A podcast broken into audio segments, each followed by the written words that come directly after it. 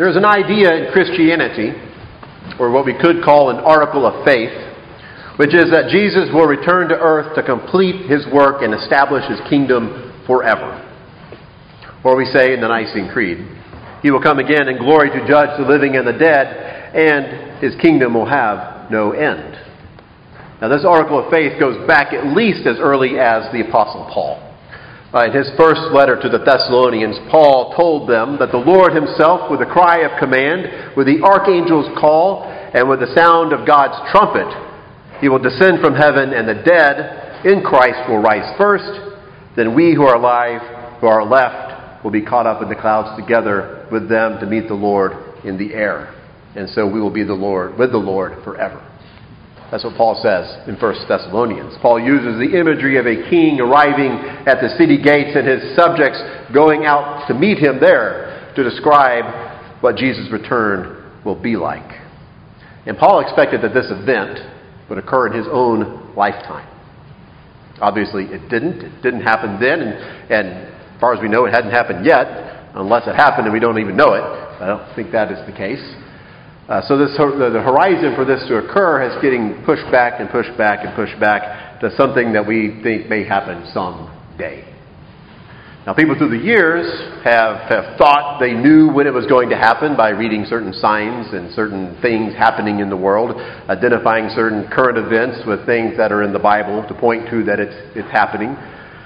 But the day, the day they predicted comes and the day goes and nothing happened, and they have to revise their predictions in light of that. Perhaps they should have taken heed of what Jesus says here about that day and hour. No one knows, neither the angels of heaven nor the Son of Man, but only the Father. This means that Jesus himself, the Son of Man himself, doesn't even know when it will be or when it will happen. And Jesus likens it to the days of Noah. He says, Then they were eating and drinking, marrying and giving in marriage, until the day Noah entered the ark, and they knew nothing until the flood came and swept them all away. And when the Son of Man returns, at that time, two will be in the field, one will be taken, one will be left. Two women will be grinding meal, one will be taken, one will be left. In both cases, Jesus really is just describing people going about their everyday, ordinary life. They aren't necessarily evil or bad or anything. They're just working and getting married and, and eating and drinking, just living life. And it's in the middle of that that Jesus is saying that we are to keep awake, to be ready, for the Son of Man is coming at an unexpected hour. Sounds ominous. Well, Jesus tells this to the disciples as part of a much larger speech that he gives in the Gospel according to Matthew, the fifth of the long speeches that Jesus gives in that Gospel. And he, at that time, Jesus and the disciples were in the city of Jerusalem, and they were uh, near the temple. And the disciples, kind of being guys from the country, were in the big city, and they they're, they're, they marvel at how grand the temple is, and they say to Jesus, "You know, look at the buildings of the temple." And then Jesus says, "Well, you see all these, don't you? Well, not one stone will be left upon another; all of them will be torn down." Which probably blew their minds. I mean, how can the temple itself be torn down. And so later they ask him or say, Tell us, when will this be and what will be the sign of your coming at the end of the age? And so Jesus goes into this long, uh, this long speech to describe the signs of the arrival of the new age, which involves false messiahs and false prophets, wars and earthquakes, persecutions and sacrileges are all to occur. And then the Son of Man will arrive coming in on the clouds with power and great glory, and he will send out his angels, and they will gather the elect from the ends of heaven. So, this speech, like I said, all this is kind of ominous. This speech reflects an, an apocalyptic worldview held by some people in ancient Israel. Apocalypse means to reveal, it means to disclose. And it took the form in literature, like the book of Daniel or the book of Revelation, in which God reveals to the author of those books that is what has been hidden from others. God reveals it to them. And in the apocalyptic worldview, time is divided into two ages, or periods, or eras. There is the current evil age, which is under the control of Satan and his demons, and then there's the new age, in which God rules completely over history, and as part of that transition from one age to the other, there is a cosmic struggle or battle between God and the powers of evil, which God, in the end, wins. So, this is all background to what Jesus is talking about today when he tells the disciples when they ask him what the sign of the coming age will be. Now, we believe that the new age the disciples are asking about began with the life, death, and resurrection of Jesus. But it is not yet complete or come to fulfillment. We believe in the life of the world to come, and yet we see a distance uh, from here to that world. Though there are indications that the kingdom of God is among us, though there are indications that the kingdom of God is among us, we are still beset by sin, failure, injustice, violence, and the like. And so we look forward to the day when Isaiah says, They shall beat their swords into plowshares and their spears into pruning hooks.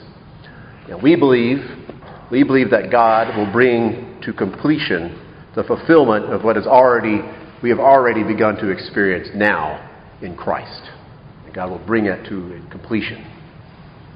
So, in, so now, in this era of, of the now but not yet, how are we to live? How are we to be awake and ready as Jesus tells us to be? Well, one way of doing that is to embrace the Stockdale paradox. Anybody heard of the Stockdale paradox? I see no recognition of the Stockdale paradox. Okay, that's okay. So Jim Collins, in his book Good to Great, Jim Collins is a business author, uh, wrote uh, Built to Last, and his follow-up book was Good to Great, talking about how good companies became great companies. And one of the ways they do that is by embracing the Stockdale paradox. Uh, it's named after uh, Jim Stockdale, Admiral Jim Stockdale. Uh, he was most a lot of us may remember Admiral Stockdale from he was Ross Perot's running mate in 1992. But before that, he was a decorated naval officer, and before that, he was a prisoner of war at the Hanoi Hilton for eight years during the Vietnam War. And so Collins had the opportunity to interview Stockdale. But before he did so, he read a, book that Stockdale and Stockdale's wife wrote together, alternating chapters about his experience being a prisoner of war and her experience being the wife in the United States with a, with a husband who was a prisoner of war.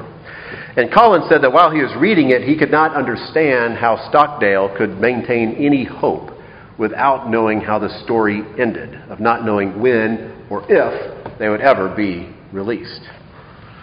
But Stockdale said, I never lost faith in the end of the story. I never doubted not only that I would get out, but also that I would prevail in the end and turn the experience into the defining event of my life, which in retrospect I would not trade. I guess the, the lesson of that, that he, what he experienced was so powerful and meaningful that he wouldn't have traded it. But Collins asked Stockdale, Well, who didn't make it out? And Stockdale said, That's easy. The optimists. The optimists. He said that they were the ones who said, We're going to be out by Christmas. And Christmas would come and Christmas would go. And then they'd say, We're going to get out by Easter. And Easter would come and Easter would go and then Thanksgiving, and then it would be Christmas again. And Stockdale said they died of a broken heart. So the lesson Stockdale took from that was you must never confuse faith that you will prevail in the end with a discipline to confront the most brutal facts of your current reality, whatever they might be.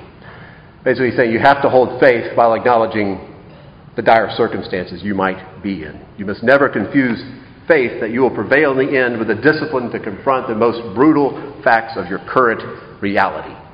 And so that's what Collins calls the Stockdale paradox. So we live in the tension of now but not yet. Within that tension, we can be ready and awake by confronting the brutal facts of sin, error, and death, while at the same time holding our faith that God will, in the end, overcome those things with forgiveness, truth, and life. We must never lose faith in the end of the story that one day nation shall not lift up sword against nation, and neither shall they learn war anymore. We must not lose faith that we will one day walk fully in the light of the Lord, as Isaiah said today. But about that day, about that hour, no one knows, neither the angels of heaven nor the Son of man, but only the Father. So may, so may we this Advent resolve to stay awake by keeping that faith. And by doing so, we will be prepared for when the Son of Man arrives. Amen.